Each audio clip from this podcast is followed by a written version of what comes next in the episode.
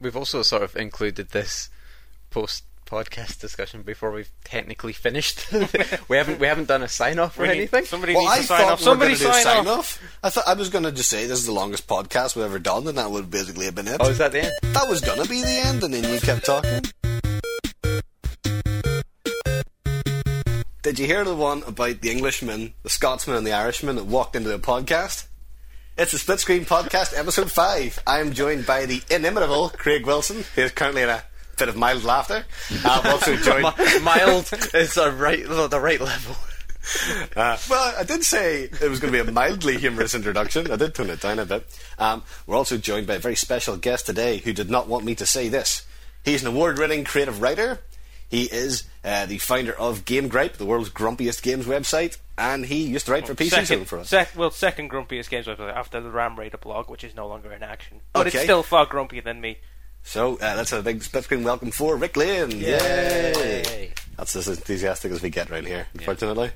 Uh, so That's about the most enthusiastic response that's ever, you know, I've ever had from anyone. So that's Fan- fine. Fantastic. Well, it's all, Man, it's, man of optimism, folks. yeah, it's all downhill from here. That's what. That's why I write Game Break. This week's podcast is going to be about PC gaming, uh, specifically uh, the future of PC gaming. I know we've called it a very PC podcast, which is some kind of lame pun like we normally do. Yeah. Um, but I guess it's um, we've partly invited Rick on here because he's a big PC gaming fan and he's a good PC gaming stick we can beat. You know, a straw man. But otherwise, it'd just be the two of us. I hope it's Yeah. just a metaphorical thing. Say it'd be the two of us just forming half-formed opinions with no counter argument. Yeah. going, yeah, well, it's kind of rubbish, isn't it? Yes, I agree. Yeah. So, you've uh, invited me to provide my half-formed counter argument. yeah, and then together we might form. so this is one rubbish argument. Yeah. Um, PCs are good because you get to use keyboard and mouse. so you got a you got a half formed argument, and then you've just got no form response. So that's a that's a really good start. So how did everybody get into PC games then? What was your first PC like, Craig? Uh, first PC was some Windows thing, which had the kind of blue. That narrows it down. it had the word processor was one of those blue background ones. Like a DOS machine. It must have been a DOS machine then. This is how like I don't really know. Uh, I don't know the Latin names for like what my old PCs were, but I had that and there was an old sort of golf game on it. But like kind of the, they were always very low power kind of PCs. Sounds so like a floppiest discus.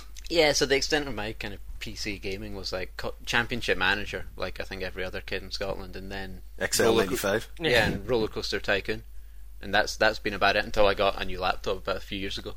Fair enough. So I'm fairly new to it. Well, I mean, contrary to popular belief, I used to be a really big PC gamer. My first PC was a Gateway 2000 box, you know, the, the cowprint boxes. Yeah. And it came with such classic titles as Command and Conquer Red Alert, and X-Wing versus TIE Fighter, and The Magic School Bus, Explore Space. I remember that show. Actually, the Magic School Bus Ocean had a really good game where you had to like play as this fish going through the deep ocean, and uh, you had these like sort of bright lights, and you'd be like, "Ah, that must be the goal." And it was an angler fish. You were caught out just like the fish. Evolution works. Fooled me as much as it fools a fish. Actually, I remember actually now you're saying that. My actually the first PC gaming experience, we had a PC at school that would get wheeled about on a trolley between classrooms at primary school. sure, it wasn't like a crash cart. it, got, it got wheeled between Yeah, and you would hear it rattling down the corridor, like, "Oh, the technology's coming!" and All uh, bow to the PC. and it had, that like, doesn't happen anymore. Zoombinis on it, and some other sort of logic-y math game. Oh, I used to have. Did you ever play Pod? We had BBC Micros in our school, and it had two games which were Pod, and Pod was this. Uh, just a big tomato, and you typed in like um, jump, and Pod would go bloop, and the, you know, the sound effects were always really good back in those days. So like Pod can run and go up, up, up, up, and you would see his feet moving, and then of course, what you know, me being eight, I'd be like fart. I would just say Pod can't fart, and that was even funnier. We used to have this weird, this weird, um, like, uh, contraption making game. It was like just like, and you just like used to put girders and stuff up, and then you could put balls on. The balls would roll down the Was girders. that called like the- the Incredible Machine or something? Yeah, I like think it was, yeah, and- Fantastic but- Contraption and there- there is was a- another one which is similar to that. Yeah, the, the, I just remember that because there, there was a there was like a duck or chicken thing, and you could you could actually like kill the duck or chicken, and like by rolling a cannonball onto its head, and it would just go like that, and then you can't you can't see what I just did. But uh, Was this mind. game sponsored And by it- but it- Bernard Matthews? And it- it turned out that all you could make was a factory farm for the slaughter. but it would of have little crosses on its eyes and everything. It was just really. And then there was another one called uh, Betsy. It was like, and it was this little point and click adventure game with a dog, and it was like supposed to be educational. It was sent in Tudor times or something. And uh, I remember there was a there was a bit where you, you kind of there's like this bear baiting guy, and he tries to he, he tries to get the dog to come with it, and everybody in the class was going, "Don't click on him, he'll take it." So I did, and he takes you away, and, and the dog dies, and then I was banned from using the computer for half an hour, For, kill, for killing killing this virtual dog. I think when we tried to do like a sort of light-hearted intro, we've tapped into some to some unfortunate like suppressed uh, memories. Oh well, I was going to talk about the only other games I have are uh, from the BBC Micro. There's one called Catch, which is a fishing simulator. where You get to go to the Hebrides, and possibly the scariest game I've ever played, which is called Granny's Garden. You guys familiar with this? No. It's an educational point-and-click adventure, and I'm gonna, I'm gonna. I know I was threatened to put pictures up on the podcast website, but I swear this time I'm going to. and um, so, Granny's Garden, you these kids and their parents have been imprisoned by a witch somewhere. So you go through the portal in Granny's Garden, Narnia style, to this mountain land. And it's one of these things like there is a house, you know. Do you go in? Yeah, I'm going to the house. Yeah, it's like there's a door to your left and a, the kitchen and a, a cupboard. Where do you go? Cupboard. In the cupboard, you see, you know, a bucket and uh, and and a broom. What do you do? Pick up bucket. And then the witch comes, wah, wah, wah, and the witch is the, the, the most that. hideous thing you've ever seen, and it just says, uh, you're like, "Ah," and, her- lips animate like a crocodile's jaws, and it says, "Now I'm going to send you home," and that was the scariest thing I'd ever played, and I, I, I still shiver when I see the face of that horrible witch. So there you go. That's my childhood memories. That and peeing myself in primary one. That's pretty much it. Nice. The first one I actually owned was uh, it was a 400 megahertz PC. Wow. Uh, I remember it was 400 megahertz because it, it had like a little a little box on the on the on the Hmm. PC tower, and it used to come up 400 in like green green. This is green- impressive. Green numbering, yeah. Wow. And it was like wow, 400 megahertz. Minus 300, so uh, that's a good bit of one-upmanship going on My there. dad's was only 233, so I was like, yeah, mine's better than yours. What a You see, this already is now like bordering into what I imagine when people say PC gaming. It's a lot of numbers, Right, well- with a lot of units beside it, I'll- a I'll- lot of specifications for things I don't really understand what RAM means. Well, I can I can up the stakes because after my first computer, which uh, I mean, it was such an old computer that I remember the hard drive failed, and we had to get a bigger one that came with it because it didn't make eight gig hard drives anymore. Seems comical now 'cause you get like a you know sixteen gig flash drive for thirty quid. Um, and I got a, a Dell Dimension. that had a one gigahertz processor. And that was like the first time the gigahertz barrier was broken. Step aside, NASA. And then know. Your time has passed. Watch out, Kasparov! I'm going to take you down with this beast. Um, but the the other funny thing about it was that it didn't even have uh, like standard DDR RAM. It had Rambus. You familiar? It's called RD RAM, and you could hear the blank stare. yeah, I've, I've beaten I've beaten Rick. He's out. He's going to go Rambus. Why would you magic school bus in the RAM Like bus? a Why so many bus bus for in- sheep. Yeah, pretty much, pretty much. Um, but yeah, I, and uh, the only other thing that uses that now is the is the PS3. Um, and uh, yeah, that, that computer was great. I mean, it ran ran Max Payne like a champ. Oh, Max Payne. Oh, Max Payne. Gonna have more Max Payne memories. But I used to be a really, I used to play PC games all the time because I had my Sega Saturn, and then you know everybody bought a PlayStation instead. So from about say '97 to basically whenever I got my Xbox, which is around 2001, 2002, I was a big PC gaming fiend. I, I, I love all those classics. So I guess we've been sort of banding around the term PC gaming a bit to sort of give it a little bit of a definition. I'm going to pose the somewhat, well, at least it sounded controversial. I think the fact that we've somewhat talked about it a little bit again before the podcast where we made most of our good jokes. Yeah. Well, it's Um, good to get them out of the way. I was going to say, like, uh, to me, there isn't as much a thing as PC gaming anymore. And what I used to think of PC gaming was that it was connected to the internet. It was how you could play online multiplayers.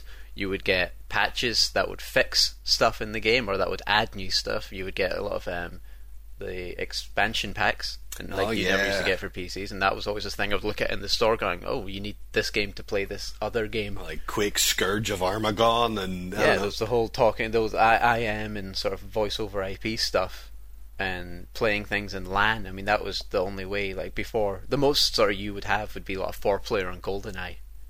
I mean, you know, the idea is that you sort of you can go in and uh, you know drop into like was it, I think Frontline Fuel of War or no Mag for the PS3, which is like 256 players. yeah. Not saying that's 256 times better than being on your own, but Like 256 douchebags giving us an online shooter and a console. But like that kind of thing is that used to be the home of sort of PC games. Whereas I see a lot of that now is being subsumed into the kind of console. I, I guess it's interesting that it took so long for console gaming to catch up because I can remember things like um, the Sega Saturn Netlink modem and you get like a Saturn network kit.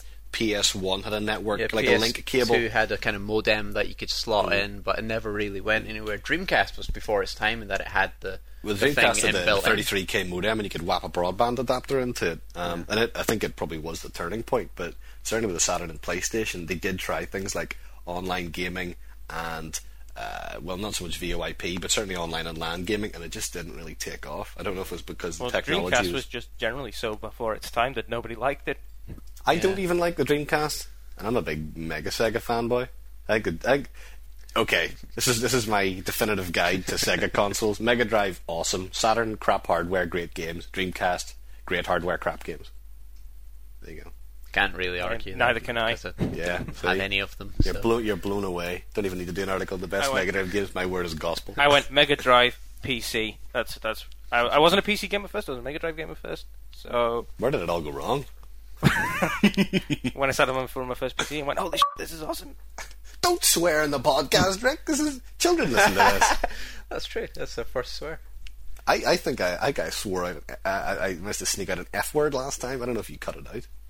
Uh, I did, yeah. You put a cow over it. Well, no, that was the second one. No, that and then I also swore at the end of one of the podcasts, which I then I just cut that Right. off. We ended No more bad words. Okay. I've got soap and I'm not afraid to wash my mouth with. well, now we're in now we're in 2011, and uh, I guess things are very different. Uh, we've got Portal 2 coming out next week, which has Steam cross-platform play with the PS3. So you can when you get a, when you buy Portal 2 for the PS3, you get a free PC copy as well.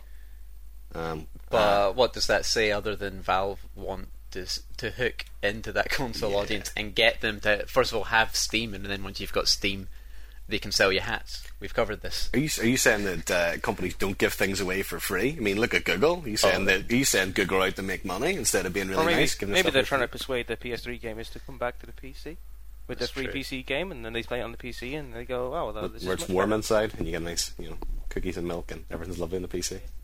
You have to sit in front of your TV anymore in your big comfy armchair with your 50 inch TV. You can crouch in front of a monitor instead. PC, it's awesome. That's true. I mean, that was like the sort of first interesting definition I heard between like PC gaming and consoles. That kind of PC is like lean forward. Like you play a game like Civ, like Civilization, you'll feel yourself sort of lurching forward to the screen, kind of hunkering over keyboard, playing more. Whereas kind of console games are more sort of lean back, um, and sort of you know chill out on a couch kind of thing. I guess PC games might feel like work because whenever I'm on a PC, you're just kind of like, right, it's work time now. It's business time. And you are sitting crouched over, like, right, it's time to game. And I know um, quite recently I plugged my MacBook into my TV and played Civ 5 on the TV. And so I had my wireless keyboard and mouse and I sort of leaned back in the armchair like I was at the deck of the Enterprise. And it was really comfortable. It was, it was, it was good. But I suppose with Civ 5, there's quite a lot of, you know, text you have to read, and so you do have to kind of lean in. And I think PC games certainly are a lot more text heavy. Like you wouldn't get something like you know Baldur's Gate. Imagine playing Roller Coaster Tycoon. In fact, you can play Roller Coaster Tycoon two and possibly three on the Xbox, and I believe Right. they are pants because the screen resolution is just not good enough to display that kind of information. I kind of feel like it's a more kind of intense and kind of purer way of playing games. Not this is like Yeah. a game supremacist sort of thing. before it was all uh, before before the muddy Stand blood down, of the Rick. Put your console. hand I down. don't know. It's, it's like, I feel like it's the difference between Rick, where did you get that tattoo? I watched the American. it's a picture of a monitor, guys. It's just a monitor. It's not a swastika at all. Why is the eagle carrying a monitor? What's that got to do with it?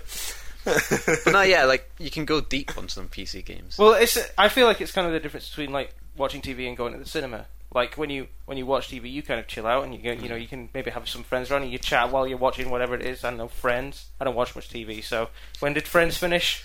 It's still rerunning; it never finishes. Mm, friends, friends can't be The, killed. the sun will burn out before Friends has stopped being on TV. And even after the sun burns out, solar powered generators will run friends. By the time the sun's light reaches us, we'll still be going. But yeah, so you know you kind of you, you sit back and you know maybe with friends, maybe and you know you watch TV. Whereas with PC games, you know you sit down and you put your headphones on and you're in and you, you know and there's nothing else kind of that distracts you from from playing your game. So.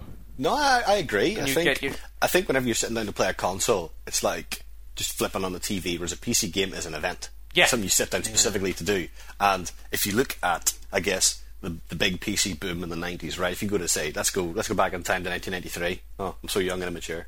Um, PC game at the time, Doom. Console game at the time, Mario Kart.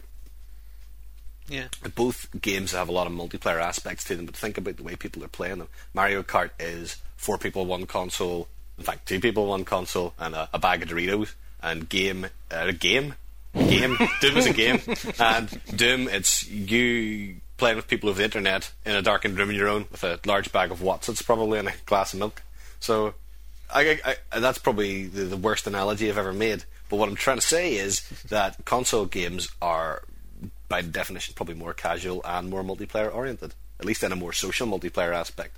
Yeah, but that you can't really say that is the case anymore. I mean, unless you're sort of looking at the Wii and probably what Kinect are trying to do, because the best games to play on the Xbox or the PS3 sort of require you to be on your own machine. I mean, my Yeah. sort of my two flatmates I lived with last year, we would play Left 4 Dead or Call of Duty, but we would be in separate rooms, talking to each other through headphones, going through Xbox Live, that we could sort of hear through the walls. so, uh, So and It's and so- on the other on the flip side, you know, you've got. Um, I mean, you say uh, like Xbox, it's more casual, but there's a massive casual gaming kind of community on the PC now. Like, I mean, Yeah. you ask the question, what is like a PC gamer?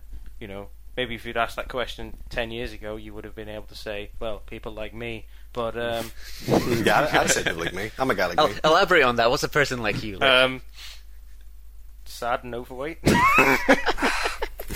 People don't know that. They can't see you. You need to talk about your personality. You need to be positive. You're selling yourself here. Come on. This is a new audience for you.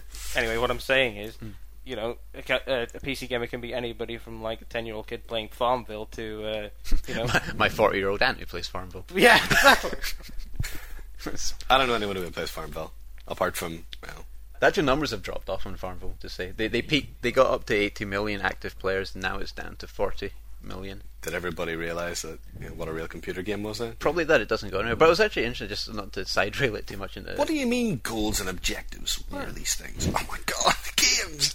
But that's like the, the, the benefit of um, ah, but you you say that, and goals and objectives. What are these things? What about Minecraft? No goals and objectives in Minecraft. Yeah, I was- They're kind of like I was just going to say, like, the PC is still where I see the most innovative and the most interesting games coming out of. I mean, like, the- in terms of just what I've played in the past year, like, I mean, Minecraft, I mean, that wouldn't just happen. That wouldn't have existed. In the, I know that's sort of an obvious thing to say wouldn't exist on the console, but the community that's grown around it, in terms of, it's one of those games which is great to watch other people play and to see how they. They've played and to see mm-hmm. what they've made, and I, like I've, so that I've enjoyed watching you guys play Minecraft. I haven't played it yet. Yes, but like to like get all that going, you kind of need there to be like forums where people can take pictures and post it, or the YouTube videos as well. I mean, you just type Minecraft into YouTube and you'll just see Yeah. like all sorts of weird shit. Minecraft is the game that Spore tried to be That's true. Yeah, and failed. yeah. Although, uh, what's interesting is you're talking about Minecraft being a, a game unique to the PC, but have you seen uh, what I believe is called Frontiercraft? Um, or something like that. Mm, Fortress Craft. Fortress Craft, that's the one, which is a port of Minecraft, or essentially a rip-off of Minecraft on Xbox Live. Yeah, So the- that, that's a game that people said couldn't be done on consoles. I think the yeah because like Minecraft was like the source sort of idea from that was something called Infiniminer, which someone else developed, and it's essentially the block building kind of thing. And they released that as open source code, and then the sort of Mojang guys took it into Minecraft. So I think this guy's probably, from the sounds of it anyway, Well, in my sort of accusations I, here. I read a, I read an interview with him, and obviously it is quite controversial because you look at it, it just looks like Minecraft with avatars. It's possibly the most horrible thing I can think of. But um, whenever you do an interview with the guy, he um, he says, "Oh yeah, my inspiration was this game called Dwarf Fortress, which is this really Oh, yeah. stupid No, I'm- I'm going to- 2D dungeon crawler game. Yeah. It's, it's nothing like Minecraft except that Fortress Craft not only has a craft in name, but looks like Minecraft. but, but the, the problem with me for Minecraft now is they've set a date for the launch, and so I would have been tempted to pick it up and in beta, but now I'm just going to wait, and it can be my game when I'm having a break from Skyrim. Which comes You, out pro- you same probably you probably start thinking that, but when you actually play, it, you'll, Skyrim will become your break from playing Minecraft because that's how it happens. I don't know. I'll probably think like whenever I'm shaving off my Skyrim beard because I haven't left my room in five days. I'm thinking, oh, Minecraft, that'll do while I shave. I can play that one handed. uh, I don't know. I think we've touched on everything. No, that's that's the podcast over, right? So uh, see you later. so, um, uh, un- unfortunately, um, it seems that Rick and I have prepared some kind of intense debate here. So we've, we've put up a, a series of points and counterpoints. I don't know if we just want to tear through them and argue with each other, and Craig's going to sit as arbiter and try and break up the fight that ensues. I'm just going to sit there. here and look stupid because I can't remember anything that. I... That's fine. That's fine by me. It makes me look better. so, uh, I believe the Right Honourable Alan Williamson from the county of Edinburgh approaching the stand with something to Uh, have I, have I got the House of conch? You do indeed have the conch. So, what's PC gaming like in 2011? And this is me being deliberately argumentative and sarcastic, which I'm not known for doing, but I thought I would break from tradition just for today. Um, okay, PC gaming in 2011 is incompatibility and crashes. Uh, now, uh, Rick told me a nice story about how he was playing Amnesia: The Dark Descent, which he very kindly bought for me for my birthday last year, and I promise I will play one day. But um, he said the trial, the beta version worked fine, but he got the review, and then he got the full version, and it didn't work on his PC anymore. No, no, no. It does work. It's just Wait, Mr. Mr. Lane, Mr. Lane, Mr. Williamson has Hey, the flaw. Hey, I've. this is Mr. excellent. Williamson, please continue. I wish. I wish. don't I- cross the sword line. I'm, I'm considering getting Rick into the podcast just to break up you and me in the future. You can sit there as a passive party. But um, I mean, the, the problem with PC gaming for me is I don't want to have to sit and look at the specs. I don't want to hunt for a patch. My worst PC gaming experience was Outcast. Um, I don't know if you've heard about that. The rap band, Yeah, yeah. that urban band. No, it's a. Oh god. It's a game that famously uses voxels rather than Yeah, pixels. That's lovely, lovely 3D pixels. The it. other one that uses voxels is uh, Tiberian Sun. Yeah. Um, but Outcast is this really good uh, action adventure game from the late nineties, and it's like one of Infogrames' biggest biggest flops. You plugged in Outcast, you installed it, it just didn't work. You had to wait for Outcast patch two to come out, which eventually resolved that. Right. So several years later, get my new Dell one gigahertz turbo flopper mega monster put Outcast in, doesn't even read the disk because I needed Outcast Patch 1, a separate patch to cover the other issue that crashed other PCs that weren't running Windows 95. And that to me just sums up PC gaming from now until eternity. And I really like that on a console you can just plug in the disk and you know it's going to work. Patches and compatibility issues and install problems. Reclaim, rebuttal. Well, um, I kind of think you've picked like the most notoriously awkward game to install and play ever because Outcast is notorious for. Well, I wasn't going to pick an easy one. But like you say about Amnesia not working on my PC, it is actually the only game that doesn't. And it's not that it doesn't work; it's just for some reason it has a slight frame rate issue where it's a bit stuttery. And I could probably play it if I want to, but it annoys me being a PC gamer. Have you ever considered play a it career in, in. PR? No, it's not that it doesn't work. It's just get you know frame rate problems. I think there's a big difference between it not working and having a slight a slight frame rate stutter. In that it is playable, it's just that I won't because I won't play it unless it runs smooth as glass. Because I've been spoilt by my new PC that just runs anything, ever. So Good. Does it run Crysis? yes, it runs Crysis on everything full. It runs Crysis on orgasm mode.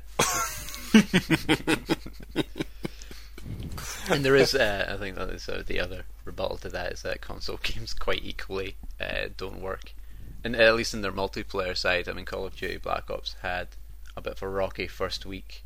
Uh, Gears of War three, the part of the reason why they're so public on this beta that they're having for the multiplayer is because Gears the 2. first two weeks it has been not unplayable but not satisfactory anyway, um, and mostly lag issues and, and all that kind of stuff. So it's it's a shared thing. But I mean, we were I mean, sorry. No, I was just going to say, whenever you've got a console, there's there there is one configuration. There's one Xbox, whereas there's not multiple Xboxing. Whereas you know something that um, like a PC game, if you buy Bulletstorm, it has to work on my Mac, which is a mobile GPU that's what, three years old. It's got to work on your Acer One. Is it an AMD? Is it an Intel? Is it an ATI? Is it an Nvidia? What kind of pixel shader does it support? What version of DirectX does it support? What kind of Windows you're running? What's your sound drivers? What's your network drivers? There's a total smorgasbord. I could have gone on forever with that, but I decided to curtail myself. Um, so at least with a console, there's always the confidence that it will be fixed. Whereas I think certainly with PC games, what I've seen is there's a tendency for developers to ignore a lot of those issues and just kind of sweep it under the carpet a bit, and a lot of those bugs don't get addressed. The weird thing is that most like the games with the most problems tend to be ones which are PC exclusive, and it's something that I've noticed playing PC the games. most problems. Yeah, So like, what's been like a recent? Like, well, Armed Assault 2 is the one I'm playing at the moment, which is a ridiculously ambitious military simulator mm. where you can, like, you've got this whole island which is rendered constantly throughout the game, and you can see, like, to the horizon. You're talking, it makes, you know, Oblivion look tiny by comparison to the size of this place. And you can do things like you can dynamically call in helicopters to take you across the map. You don't have to pilot the helicopter, you can let somebody else do it, and it will take you from A to B, A point A to point B, mm-hmm. and it actually works, which is the most astounding thing of all. But it requires a PC that's about as twice as powerful as Crysis to run on the highest settings. Even Wow. my PC struggles with it. So, and things like other games like The Witcher, when that first came out, that had you know issues. Um, Crysis, of course, is the classic example of a PC exclusive game that was too powerful, Well, or required a yeah, PC it that was quite, too powerful. Seemed quite badly coded because certainly Warhead cleared yeah, up a lot Warhead of that. cleared yeah. it all up, and it was you know, you know, it was actually a playable game when Warhead came out. Stalker and Call of Pripyat. The Stalker- Yeah. sequel is a Stalker's a similar. mess. Yeah, those those kind of Eastern Bloc games which are wonderfully ambitious, and I like to see that, but also, you know, have a tendency to be incredibly buggy. But you like multi-platform releases tend, you know, most of them they'll all load up fine. I guess the Yes. thing with most of those games, the, only exception being Crysis, which I guess I mean Crytek are still a relatively small studio, but a lot of those are quite low budget titles. And They don't necessarily have the huge resources of id Software or Epic or people like that whose games tend to be a bit more polished. Like It's you know, not- you wouldn't have got Rage as I wouldn't think going to be broken out of the door. No, and Doom Three, yeah. Doom Three, when that that was PC, Yeah, it was- it was that, like- that was fine. And Far, the original Far Cry as well, that was that was fine. The only exception to that is obviously Bethesda, um, who are notorious for releasing buggy games. Like if you if Oblivion in the 360, you know characters will just walk off cliffs and die.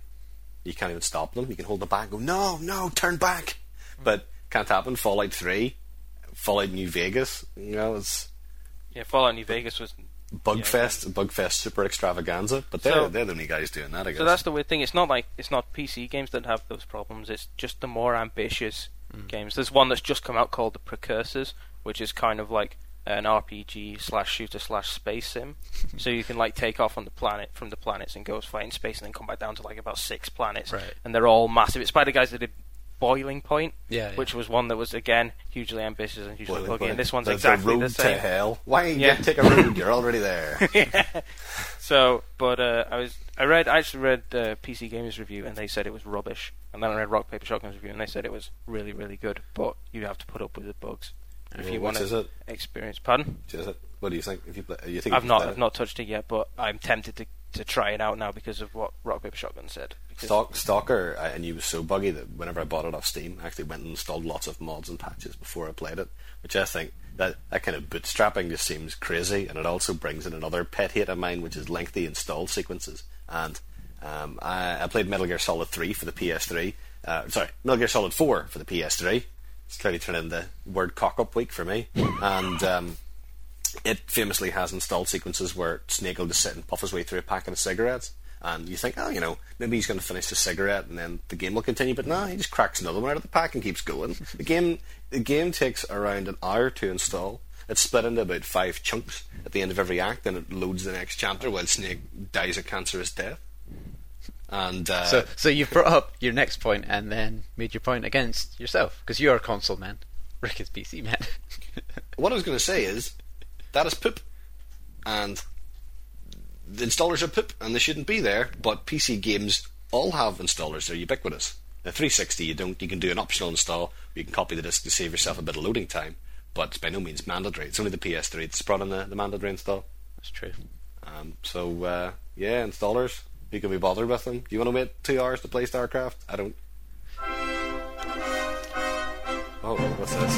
Because it's round one of my game show. Oh. Because I'm melding this in. It's sort of House of Lords. You've got- um, but there's a game show here. Yeah, I've got I've got questions. Oh, jings. This is this is like a mid round. Like I'm like the girl who like walks across the boxing match in the bikini, like to give me of interest. So this is like this is like keep up on. Can we so, have a prize for the the, uh, the game show winner? Like Rick beats me, and can have a flake out of my Easter egg pack. All right, we'll see you on. all right, so It's here we go. So I'll ask you the question, right, and then you're gonna give me your answer. So first question. I bought StarCraft 2 uh, in September, and uh, I installed it, and I had a lot of fun installing it. I took out the nice big fancy box, and in the box there was a manual. So in the manual for StarCraft 2 was it A, 19 pages of detailed instructions on how to install the game, B, 19 pages of instructions on how to play the game, kind of breaking down the units and the different controls? Or was it C? 19 pages of StarCraft lore, mainly about the first game that I didn't buy. I'm gonna say C. Uh, it is 19 pages of lore because I've read the manual. Alright, you're both correct, you both get a point. I have Oh. not read the manual, so I should get the point. I think I should get the point for honesty, so we're even, whatever way. You know. Alright, I'm gonna give like a point each there, but I like Brick's point, so he's getting another point for Moxie. So, there's actually a quick start guide in there as well. fix. this is a fix. Well, it's not in a democracy, my friend. There's actually a quick start in there on how to install the game, which had a one page troubleshoot. So, question two I had to download a patch. Now, the game had been out for about a month, so this was the first major patch that came out. Did it A, download and install, but take absolutely ages? Did it B, download, freeze, and then make me download the patch again? Or did it C, download, freeze, and then make me install the full game and download the patch again? I'm gonna say C. Alan? I think this is a bit of a red herring. I'm going to say A. Uh, well, you're wrong, Alan. It was a C. Oh, made me no. download, made me install the full game again, download the entire patch again, and then install the patch, and it worked the second time. That's never actually happened to me, but it sounds. It reminds me of games for Windows Live, which we should probably talk about at some Yeah. point because I Oh, want to. yeah. I really, really want to hate on games for Windows Live, and I am not going through this podcast without getting the opportunity to do so. Hey, this website, our website's all sun, sunshine and rainbows. You've got your own site to have a, to have a gripe, a game gripe, if you will. We do our killings in the I've seen, I've seen your Prince of Persia review. It is not all sunshine and rainbows, my friend. It is most definitely not. Alright, alright. So three. How long was it before I actually got to play the game? Was it three hours? Six hours? Or three days? A, B, or C? Six hours. I'm going to go for three days because I know what your home internet connection's like. Yeah, it was actually three days, so uh, that fixes it up. So at the end of the first round, Rick is leading with three points. Alan's got two points. We'll pick this up again later. Oh boy. Well, it's close. That's that's a that's a, that's a good point at which to, to totally kill the flow of the podcast. But I liked it. I, I, I think I'm going to come back. That's one for the edit room, I'm sure. Uh, so I don't think you have a comeback for the in- installers thing because it's true and nobody can be arsed with that. Um, My next point is that I think PC gamers pay more money for a well. I, I sort of said lesser experience, but that's not strictly speaking true, is it? I mean, the games are a wee bit cheaper than the PC, but the kit certainly is not. So everybody's got a TV in their house, right? Even if it's a re, you know, crappy nine inch black and white portable, that's a TV. And consoles cost about, you know, point of entry is about 150 pounds for an Xbox, say 250 maybe. PC, you're going to need a monitor, that's 100 pounds. PC kit is not going to be less than 300 pounds. And that PC you buy is just not going to be as good as a console for gaming. It's just not. Okay, Rick. Well, what's in your PC and how much did it cost? Oh, Right. Okay. This yeah, is you, you can't include bits you had before. You have to include the case and stuff. Because I, whenever I built one, it cost 800 pounds. right. So I have to include everything. Well, But you know the important bits. yeah, the bits, the, big- bits, the big you- Well, bits. I'll, I'll include. I might as well include everything. Okay. Okay, so the go for it. case was probably the case was twenty five pounds. Okay. The Case was twenty five pounds. Oh, you doing a, you doing a how much was calculation in this? how much was the case you bought uh, for? She shall not be named. Um, about oh god, I don't know. It was a nice aluminium one, so about seventy quid. Right. Okay. Mine cost twenty five pounds. Cool, cool case though. Right. The graphics card cost. Graphics card was the most expensive thing. That cost one hundred and twenty. Okay. Processor was seventy pounds. Okay. The motherboard was forty pounds. The RAM will be what another forty pounds. Is that everything? Hard drive, Screen. Hard drive, uh, fifty pounds. optical drive. No. You, Screen. see, you don't install C- you, you CDs in Screen. this? Uh, CD drive. God, Yeah. DVD drive. Uh, Twenty quid. Monitor, eighty pounds. Does your Fan. monitor have speakers? Keep. Yeah, yeah. Speakers is No, next. I don't have speakers. Just Much- the headphones. Much as your So headset? just headphones. These were thirty pounds. Thirty pounds. Keyboard and mouse? Keyboard and mouse, um, twenty-five pounds overall. Oh, my my mouse was free because I got it from PC Zone. my subscription. Yeah, oh, okay. Yeah, well, I didn't just get. Didn't buy I did it. get some cool stuff, but it wasn't a mouse. Um, and your monitor sits on a desk? No, I'm just kidding. That'll be, that'll be a bit neat. But, uh, yeah, okay, right, Craig, what's the scores? So that came to about five hundred and twenty pounds by my count. Okay. So my rebuttal here, Alan. Uh-huh. Uh, how much was your three Xbox 360? Uh, £250. pounds. Two hundred and fifty pounds. How much is that absolutely gigantic, massive TV retail worth? It was free because I won it in the competition. That doesn't count. How much would it have cost anyway? £800. pounds. Eight hundred pounds. I- Oh, eight eight eight Hold zero on. zero. Is it Uh, eighty pounds? Sorry. 800. Oh, it's eight zero zero pounds. But, Okay. but the TV that I bought originally was 300 All right. Okay. So we'll give you the three hundred. So let's see. So that that um, Xbox 360, like, Mhm. does that come with internet? Uh, what do you mean? Like, how do you play games online? Well, same way you play with a PC with your home broadband connection. Yeah. Oh, so like the the internet provider that Rick pays for that that covers Xbox Live as well. And that doesn't cover the Xbox Live. No, it'll be fifty pounds. That'll be fifty pounds. How much were you? Is that recurring? Fifty pounds every year. That's fifty pounds a year. Oh wow, that's, that's, that's so. How many years have you had that? Got two thousand seven. So, So maybe say call, four- call, it, call it three years. We'll four, call it. four, okay, three, it- three agonising Call that. years. So times that by three. Okay, Those big speakers there, Alan. How much are they? they were two hundred pounds half price. Um, Oh, the, the, spe- the speakers. You don't need. yeah, you don't need the speakers. My TV comes with speakers. But That's- what if you've forgotten the four controllers for your Xbox? That's They're true. about thirty pounds each. Well, that, you only need you only need one to play and one. But how many do you have? Three. we'll we'll call that one more controller because you you need a second controller, don't you? For Uh, these games, it's not the Wii. You can't just buy a game and get one. No, that's true. Um, so, well, count count the three hundred pound TV there. So that's uh, what was that? Have you? Tec- technically speaking, that setup was eight hundred and thirty pounds compared to the PC's five hundred and twenty. Okay, how many people do you know that have a TV in their house? Because I would probably say everyone. Whereas An HD TV.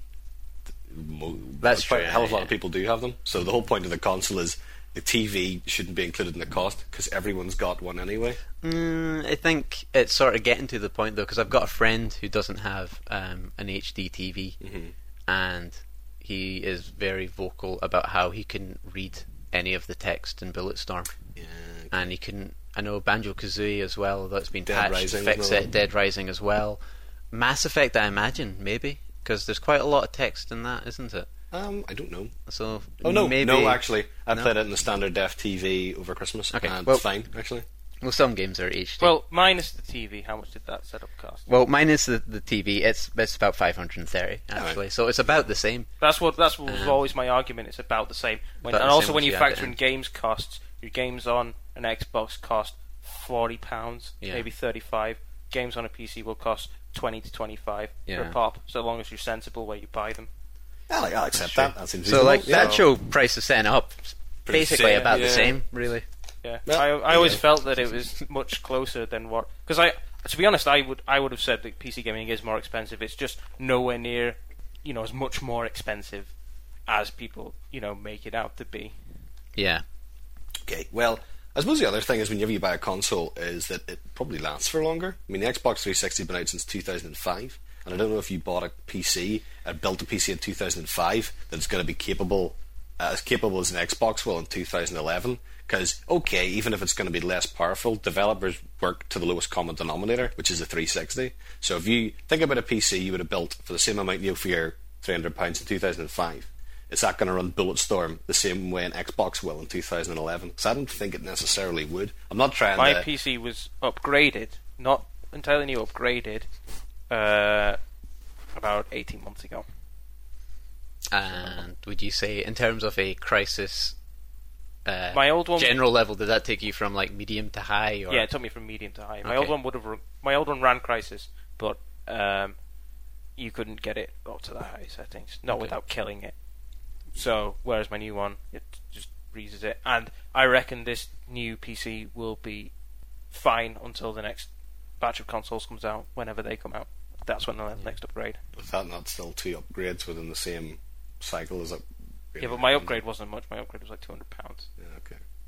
Because I think And also, like you could sort of argue to an extent that Kinect and Move are sort of a next generation, although it's not doing much on a. Uh, it's a next generation money spinner, certainly. yeah, uh, but I think they they're just sort of wanting to get the long legs. Oh, this doesn't make sense. Want to get long legs on the console? Is that? mhm. if it would help heat dissipation. Took a second to get that. There. I believe fully that PC gaming is more expensive. It's just not as much. You know, you're not talking thousands of pounds as people will claim, unless you're stupid and you go and buy an Alienware rig, brand new. Yeah. You know, the water cooling, yeah, glowy bits on the yeah, inside. The, yeah, the It's got a one. Barracuda inside just because it can. Yeah. For that extra cost, you do get, I think, a better gaming experience because you get you get your your your higher resolution graphics for a start, and you get the benefit of mouse and keyboard because mouse and keyboard is just a better way to play most games, with the exception of driving and fighting games. Those are the two that are better on console. it's not as good for like platforming games as well. So kind of like if you're playing something like uh, Uncharted, you wouldn't want to play that on a on a keyboard and mouse. Uncharted would be fine. Nah, because you wouldn't get analog control for the movement. You'd be doing it on the keyboard. That wouldn't be very fun. Uncharted, it was something like uh, like a 2D platform game, like Super Meat Boy or something, is better on a uh, on a gamepad because I've tried it. Yeah. Um, But you can plug a gamepad. Which is strange, you actually, plug a 'cause, like, gamepad Sup- into a PC anyway, though, so it doesn't really matter. That's not. It's not. A, It's not as. It's not as big a deal breaker. I mean, you can you can use a gamepad Yeah, on yeah. the PC. Well, that's that's what I do for like games with like Grand Theft Auto Mm. and stuff. You know, I'll have the gamepad for the driving bits and the key mouse keyboard for the shooty bang bang bits. That's true. There's I a mean, lot more wacky yeah. peripherals you can get um, on the PC. I say wacky peripherals. That is again all coming to. It's all convergence. There's going to be one system in the future, probably. Well, there isn't actually because that's fiscally irresponsible. But um, in terms of like peripherals of sidewinders and like steering wheels, and that you can do a lot of cool head tracking stuff. Um, you can do a lot of that on the PC now. There's a lot of good stuff for disabled gamers on PC as well. There's a guy who plays true, yeah. uh, games entirely with his chin. He just has a specially designed mouse so he can play games entirely with his chin. Is it the guy who blinked out the novel? No, I don't think he's the same guy. All right, okay. If I had to play I don't games think I don't think chin, he could. I don't think he could. He could play. He would be able to play games with his chin. He wasn't really good at He'd have to he'd have to blink out. You know, Gears of War. F. Blink, blink, wink, blink, blink, blink, wink, blink, wink, blink, blink, blink, wink. I think if I had to play games with my chin, I would just stop playing games. Honestly, I'd just read a lot more books. I've I've I've sort of played games with my chin when I've been like driving in Grand Theft Auto. I sort of use my chin and like nudge the camera. Yeah, but like, kind of like your dad steering the car with his knees. You're like, no, ten and two, ten and two. Do you think? Um, I mean, a lot of the discussion there has been focused on you know the, the tech and the cost of entry, and that perhaps PC gaming is a lot more tech obsessed. I mean, certainly you get you know the sort of Xbox versus PS3 fanboy wars and things, but certainly with PC games, there's a lot of talk about you know what's the resolution, what version of DirectX are running, you know. What's the frame rate at XYZ? Can you do full screen anti aliasing and still keep anisotropic filtering and all these things that I really just don't understand? I mean, um, I don't think, I think- with PC games you don't get stuff like um, you know a nice Nintendo game, something like Mario Galaxy that's not technically outstanding but visually very pleasing, or um, Okami would be the other kind of one. You know, it's a really nice looking game, but it's a Wii game. There's, there's, I think with PC games, it's a lot more focus on pushing the most polygons, and there's not necessarily the same attention to detail in terms of aesthetic design, except from the you know indie developers and people like that. I th- um, now, just I don't think it's fair He's, to. he's, snuck, ex- he's, he's snuck in the indie game Yeah, I don't developer think bit it's- at the end, which would have been the I- sort of rebuttal. I well, think no. Bam. I, I don't think it's fair to exclude in, indie game developers hmm. anymore because I think they're you know they're making as much money as you know normal They're- developers these days. People like PopCap, they call it indie game developer. Nah, not on your life. Hmm. They're not indie PopCap game are making games for both things. Both like, things? Yeah, they, well, I mean, they're making games for PC. and Yeah, I know, console, Oh, consoles, or okay. some like you know, Team Metas and people like that. PC gaming, I don't know if it's tech obsessed. I think it's a choice that you make whether you want to be tech obsessed or not. Most games these days you can install them and play them, and you don't have to worry about you know what resolution it's going to be, you know what how high your anti-aliasing you want. If you want to change those things, then you're you're welcome to do it. But most games these days, things like like when I played Dragon Age Two, that's a fairly recent one. I just booted it up and it was all there for me. Um, although there was on the other on the flip side, there are those you get. It's like anything you get extremes. That you, I think the good example is when Crysis Two came out, and everybody was like, "Oh, you can't change, you can't change the aspect ratio, and you can't change the, The depth of field or something like yeah, that. the yeah, depth of field issue." And then Rock Paper Shotgun just took it to a whole new level, and it was just great. That was really that was really funny. Really funny. Did you find whenever you start up a new PC game for the first time, you normally have to change the resolution? So I was playing Borderlands the other night, and it looked pantaloons until I'd been the whole way through the settings. And I often find any any game like StarCraft, Left 4 Dead, it generally doesn't start up on the native resolution of your computer, and it generally does take a bit of tweaking to find a sweet spot with it. I kind of enjoy that a little bit though. Um, Tech in the same tech way, obsessed. in the same way that though that I like to read sort of manuals whenever I get something new. I still love like I kind of like that. Like, all right, well, how do I start to tool this and tailor it to what I'm going to be using it for? I like having. And even in, in, in terms of PC games, something that annoys the hell out of me on consoles is that they, they never let me map buttons to what I how I want to play them. They'll give you maybe three sort of setups, um, but like on Left 4 Dead, or like I've got a specific way I like to play on uh, if I've got a control. Like ideally, I'd like to click the right stick to jump, so I can look do you and play with your jump. feet? Yeah. I have to sort of play with my teeth. And I just kind of like Play like chin. like Hendrix. I just kind of have to Like Hendrix, because Hendrix like was known for his awesome game playing skills. the buttons. He was a beast at Pac-Man, even though it, even though he died years before it came out. I heard it was very good. Sometimes I, I have this feeling these days that um, developers are increasingly trying to control the way you play games, and also the way you, like, I don't know. Well, they're trying to limit the game gamer's control over how they play the game, and part of that is the whole you you know that's what I like about PC gaming is that you can you can change the resolutions, you can change all of that stuff, and you can tweak and tweak it. You can even go you can even go into the script files and change like individual things like on um, Arm Arma Two has this this it's not a particularly well optimized game. It has this thing where um, the grass it's got like great sort of grass textures and stuff, but they take up a huge amount of processing power. But you can go into the uh, the script of the game and re, you know change it so that it doesn't take up quite as much um, power. You can like reduce the size of the grass, or you can stop it. You can stop the way the shadows you know change as you move constantly, and that's constantly doing that. You can stop that from happening so that it runs faster and that, Yeah. you know. So, but you don't have to do that. You can, um, you know, you. It's just it's just all about how deep you want to go into it. it. You know, you don't have to know these things to play to play PC games. All you have to know really is how to install them, and that still is. Even though, to be honest, having played PC games, I don't really notice it anymore. Yeah. I don't want to say like having bought all of my games on Steam now Yeah, sort of takes out the sting of the install process. I guess that's true. You can just load them in. I just wanted to say that the, the talk about the grass and the shadows is definitely the nerdiest thing ever said in this podcast.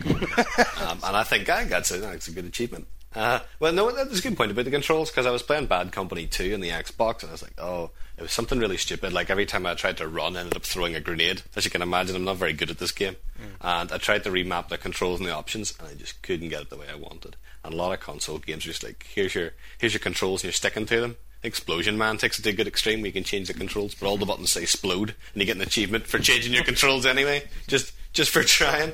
Um, but and, another thing about control is, of course, DRM, um, and that is one thing that um, you know PC gaming is getting it's getting worse for, I think, rather than better. You know, obviously the console, feed your disc, it's copy protected, but not very well. And Bulletstorm leaked for the 360 before the PC version did. Um, and obviously consoles have had their fair share of piracy, and the PS3 was recently jailbroken, whatever you want to say. But PC games, uh, now you're getting this even worse DRM. So previously it was things like, you know, what was it called? Sh- SecuROM? those secure on And there's horrible rootkit things that you used to install really maliciously. Ubisoft's notorious one is called Unilock. Unilock, Unilock? uh, which is just like uh, It sounds like that should be on a bike. the most oppressive. say, it sounds the like, most a brand, sounds like a brand of medieval chastity belt. sounds like a sounds like a brand of oppression. Unilock.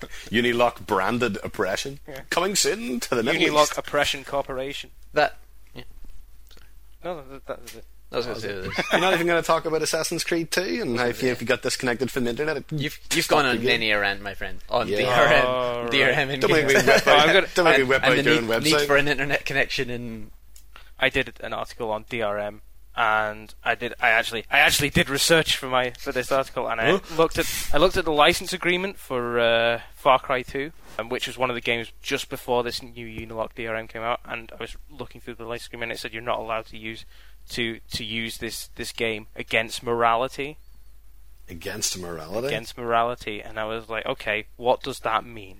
What does it mean? How how? And try think of a way that you could use a game against morality. The only thing I, I thought of was maybe um, commit adultery with it.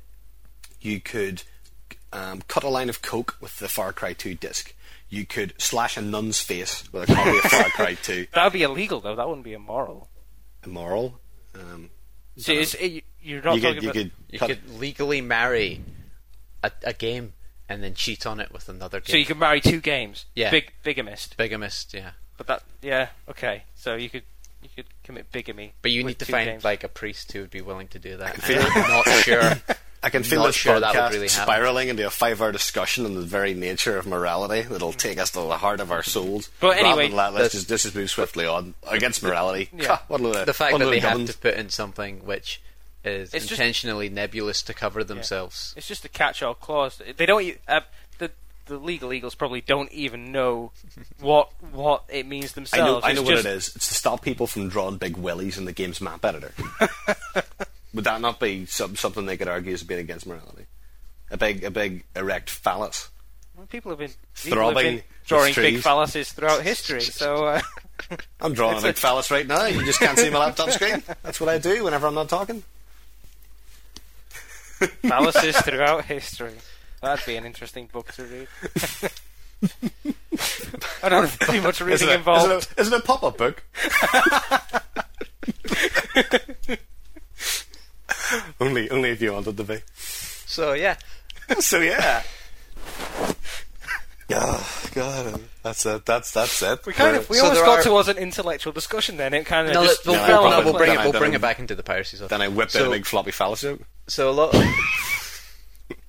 so a lot of some of the piracy means that they've been going. There's some where you have to be connected to the internet while you play a game, and while that's fine for obviously a multiplayer game, uh, a lot of single player games uh, that were coming out, Assassin's Creed, I'm pretty sure as well. You, you would have Well, to be online. No, no, it was Command and Conquer, the worst it? one was actually Splinter Cell Conviction, Yeah. where if your connection dropped, it would just kick you out of the game entirely, and you'd have to start Yeah. it all. So over again. essentially, it was pinging back and forth because it knows, Yeah. like anyone, if you just type in anything and torrent, you can get it for free online. And in the old days, you would just have, uh, well, actually, in the in the old days for the LucasArts games, you would tend to look in the manual and it would say enter the third word from the fourth paragraph. Yeah. and that was the way of making sure that you had bought a physical copy. That essentially changed into the uh, key generators, but then people can quite easily crack those key generators.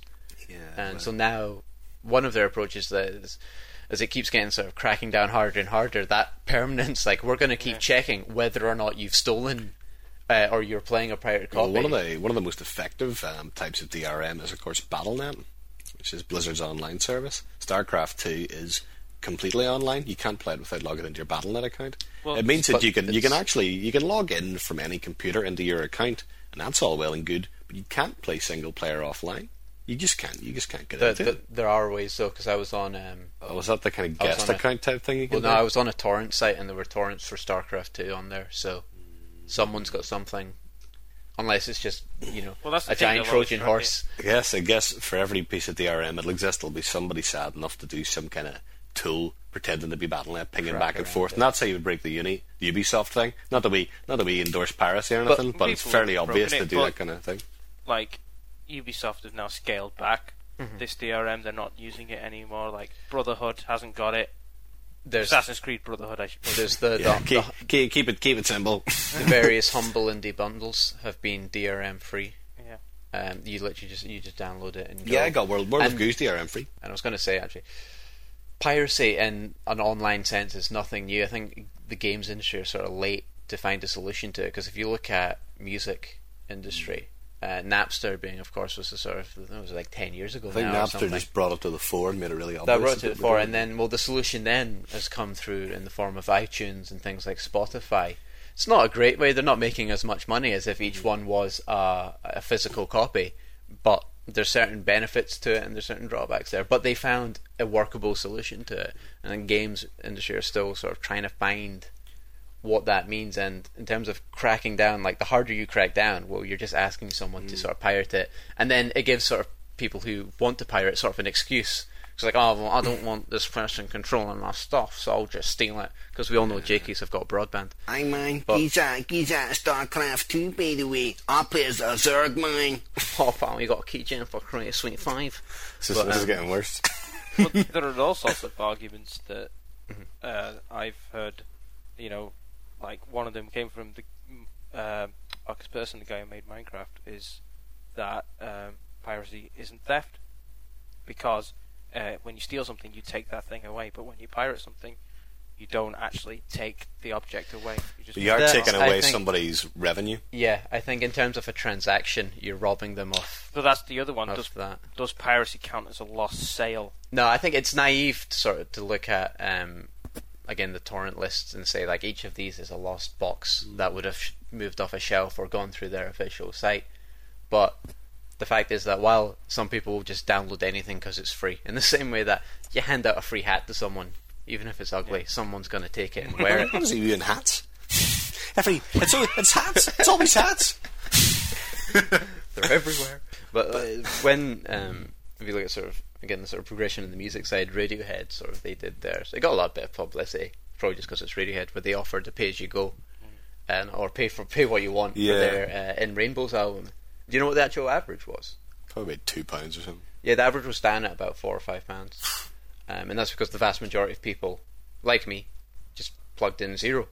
And I, didn't, I ended up deleting it because I didn't really particularly like the album. I paid So in six sense- pound for it off iTunes. Great album. I Yeah, bought, I I bought a into it. physical copy. So again, Well, that's, PC Gamer bought a physical copy of Grandpa. it for like, and I didn't like so it. So there, like the benefit is okay. Well, someone like I wouldn't have like really listened to Radiohead uh, like any other time.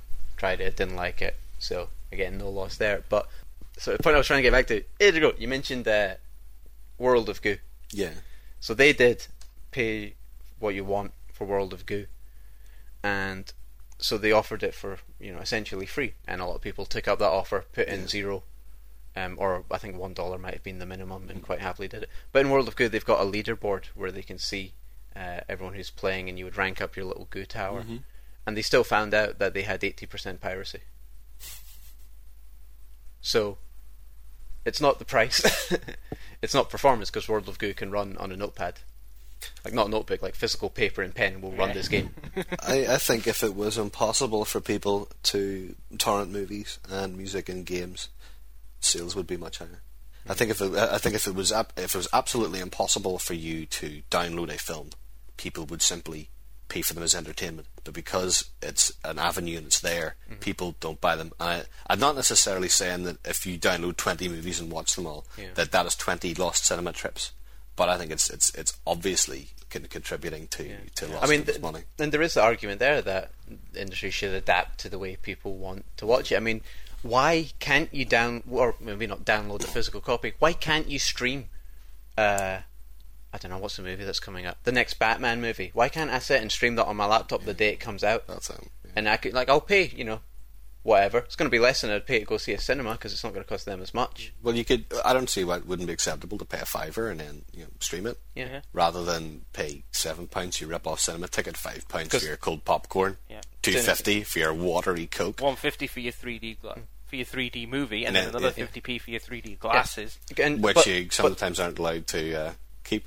But then there are some people like I saw um, Grindhouse, the the double feature. I saw at the the Cameo Cinema in Edinburgh, the local cinema here, and that was like very much a cinema experience. That would not have been the same on a laptop or like on a TV at home. Yeah. Um, but sort of they say, well, if people for games though, where you can download a lot of these games legally from the websites or through Steam or Impulse or you know the various other sites, people just pirate stuff because they like getting stuff for free on the web. It's sort of a hard thing. So That's- Steam itself is a form of DRM. Ultimately, That's, that's true. completely closed But system. It's in a way, I don't mind it. I love Steam. no, yeah, it's because it's not. I think it's really, it's really convenient. Yeah, That's it's really good. just really convenient. It's it's got some really good deals on it. Not not all the time, hmm. but you know, some like I don't know. I suppose my the amount of money I spent over Christmas during the Steam sale is probably quite shocking if I went back and looked at it. I think uh, one thing that I haven't pointed out, which is quite bizarre, because I normally make some kind of Mac-related point, is that the Mac's actually in quite a good position now to uh, be a good market for games because you've got Steam and things like Civ 5. You know, I I got Civ 5 for the PC. It works in the Mac as well, but you've also got the Mac App Store. And one thing the Mac App Store does is it allows people to put out games for free. The one thing that uh, piracy does is if you're if you're a 2D boy and you develop World of Goo, right, and you charge a tenner for it, somebody pirates that, you get no money. But you also have a choice that you can do an ad-supported version of your game for free. So people who like games for free can still play them for free, and they can get money for that. So one thing that's things like the App Store, and if Steam offered a similar service, it it empowers the developers to make money whatever way they want, and so they can they have a choice and they say, right, people are probably going to steal Angry Birds. Why don't we just do it for free and make a bit of money off the ads? And so that's that's one situation in which things like you know, the Mac App Store and potentially, you know, obviously Android market as well, but potentially things like Steam, you know, would counteract DRM. So if people are going to download it for free, then you can say, let's just make it free. Yeah. And although it's not um, maybe specifically the case with Angry Birds, a lot of those uh, kind of ca- casual social games, the base thing is free, and then the way they make revenue is through the in-app Purchases, purchases yeah. or the microtransactions. The people who go, well, you know what, I do want to spend fifty pence to buy some uh, seeds for whatever my plot of garden. Have you ever have you ever paid for an in-app purchase? Um, I did, but I have on Team Fortress 2. Ah, I did, like I said, I bought something from their store because I didn't want to grind for it, and I, I wasn't getting in a random drop, and that was, you know, it, Does, DL, 2,050 does DLC count as an in-app purchase? Is it just another horrible thing know, that well- I that I hinted at my hatred for in my uh, sarcastic book? Well, I, review? I think on like this, sort of not as too much to say to it. I find DLC is like so pre-planned now. the, like- the one like that to- disgusted to me was point- Assassin's Creed 2 where just left out two chapters of the game, you know, where one minute Ezio was, I in was- Florence and oh, now he's in Spain. I was gonna- it left out the whole Now he's turn. in China. So it's like When double did his voice change? Double Fine I find particularly um, off-putting now, where they're putting out very small games like Costume Quest and Stacking, but then there's also DLC for that, and I don't really understand why, because they're sort of four or five hour experiences. So why not just give me this extra hour or two in there? It's so pre-planned because it gives it's, it's it brings around the second round of announcements and teasers and previews, and you know it's a second uh, spike for them. I guess, yeah, that's probably It what. just Just give fis- we make a bit makes of extra money. a lot of DLCs usually mediocre as well. Like Yeah. there was a big push for the new Mass Effect 2 Arrival Oh, DLC, Arrival. which is going to be part of the Mass Effect 3 plot, incidentally, which is kind of like a way to kind of make people buy it. I don't, I don't buy actual- that because they said the same thing about the um, Mass Effect One DLC, Well, Bring Bring Down, Down the the Sky, in it. You know, I did That- that- download Bring Down the Sky. That didn't. Did, was that even relevant? Well, there? they said the Batarians were in it. You know, the big guys with the six six eyes, the bug-eyed guys. They were going to be really important. It turns out they're really important because you're going to shoot a lot of them in Mass Effect 2, Yeah. but not necessarily for the story. Um, but uh, yeah, I, I, I refuse to buy Arrival. That said, Lair of the Shadow Broker is possibly the be- best DLC ever. It's fantastic. So on the point of uh, DRM, I was gonna like try have like a, the next round of the game show Oh, to cap Okay. this off maybe. I'd almost forgotten about it because I thought I wouldn't have to give up my flake. No, too bad. No. I was going to try to look at sales and see if you guys could guess what the top PC games are. But the NPD, the group that collates and uh, tallies up the number of sales of games, they don't really release a lot of their stuff public anymore because game journalists, in their infinite wisdom, were citing them wrong, using the numbers out of context, and generally just buggering up all the work they were doing. Okay. So they don't do that anymore. So I did the next best thing, and I went onto Pirate Bay, and I tallied up uh, the top number of seeds. So this is just a straight quickfire round. Give me the top three games on PC game right now. Okay, um, StarCraft, Crysis 2, and Nope. Bulletstorm. Or Chris two. Alan gets one point. Rick, keep going. Fast round. Quick, quick, quick. uh, Dragon Age 2. Nope. Um, Come on! So, so, it's already been mentioned. I, I, I didn't get a clue. I told you. I was is trying. I'm trying to think of ones that he didn't say. Uh, Dragon Age 2, Crysis, and Cheating. Okay, well I don't like it when I'm put on the spot. that's fine. Well, okay, well the top. You're the lucky top I didn't three. punch you. That's fine. I'll take this bout and we'll do the next round on the next round anyway. It's fine. Portal 2? I don't know. No, Portal 2's not out yet. Uh, Um, I, and it's through Steam as well, so I'm, I don't think I didn't see any Steam uh, or Valve games on that list. But right, well, top three games. It was Crysis, which had about uh, twenty thousand people downloading it right now, and then second was Assassin's Creed Brotherhood, which had about eight thousand, and then Sims Medieval, which had seven thousand. Sims Medieval. Oh, come Sims Medieval. on. We were real men. We don't play this kind of So game. you're saying Crysis 2 and came up a lot in the beginning. So here's this one, right? Next, so we'll do this as the round. So point four, you can get the order of uh, which platform sold the most for Crysis 2. It was released on the Xbox 360, PS3, and PC, as we said. the first- 360 PS3 PC. Yeah. Okay, you both get a point. But I said first. That's a lot easier. Well, that was that was only retail sales. That didn't include online downloads. That's true. So no wonder the PC was last. Because PC games don't get stocked in retail stores anymore. yeah, yeah, games don't- Well, that that was actually no uh, from that list that I pulled it from. That was going off uh, Amazon.com and Amazon.co.uk and Amazon.co Well, that's interesting. dot jp. So uh, I had this sort of. I say I. This was actually I just pulled this from Gamasutra. Amazon.co.jp. You mean somebody bought an Xbox game in Japan? Well, I mean you can look at it in terms of territories. Okay. And in Japan, uh, it wasn't Crysis. The top-selling PC game in Japan is Monster Hunter Frontier Online 2010 an- Anniversary Package. It's always Monster Hunter. Always. That's also number three. Actually, is Monster Hunter The- Frontier the- the Online reason- the Season reason the 10. I've never PSP heard of that. I don't even know what it is. The reason the PSP outsells the DS and even the 3DS is because of Monster Hunter and dating simulations, I think is the other one. But yeah, anyway, there you go. Oh well, my game show sucked. It didn't suck. I, I enjoyed it. Well, the winner was Rick. Oh, The winner is you. How was that? How's that a winner is you. A winner is you. Con- congratulations. All the flakes that belong to us. I have to give one of my flakes. You don't have to give one of your flakes. Yes. My It's mum, alright. my mum bought me that Easter egg. it's the only one I've got. Alright, well, to cap this roadshow off, what's your favourite PC game, Rick? Um, off the top of my head, probably The Witcher. Certainly in recent years, The Witcher. You know, you've got classics like Thief Two. That's that's a good one, but you know, at the moment, probably The Witcher as a pure PC game. Can I pick three? You can pick three. I'm only going to let you say one, though. Okay. Half Life Roller Coaster Red Alert 2 Tycoon. you swore again. That's what you get for not letting me win the quiz.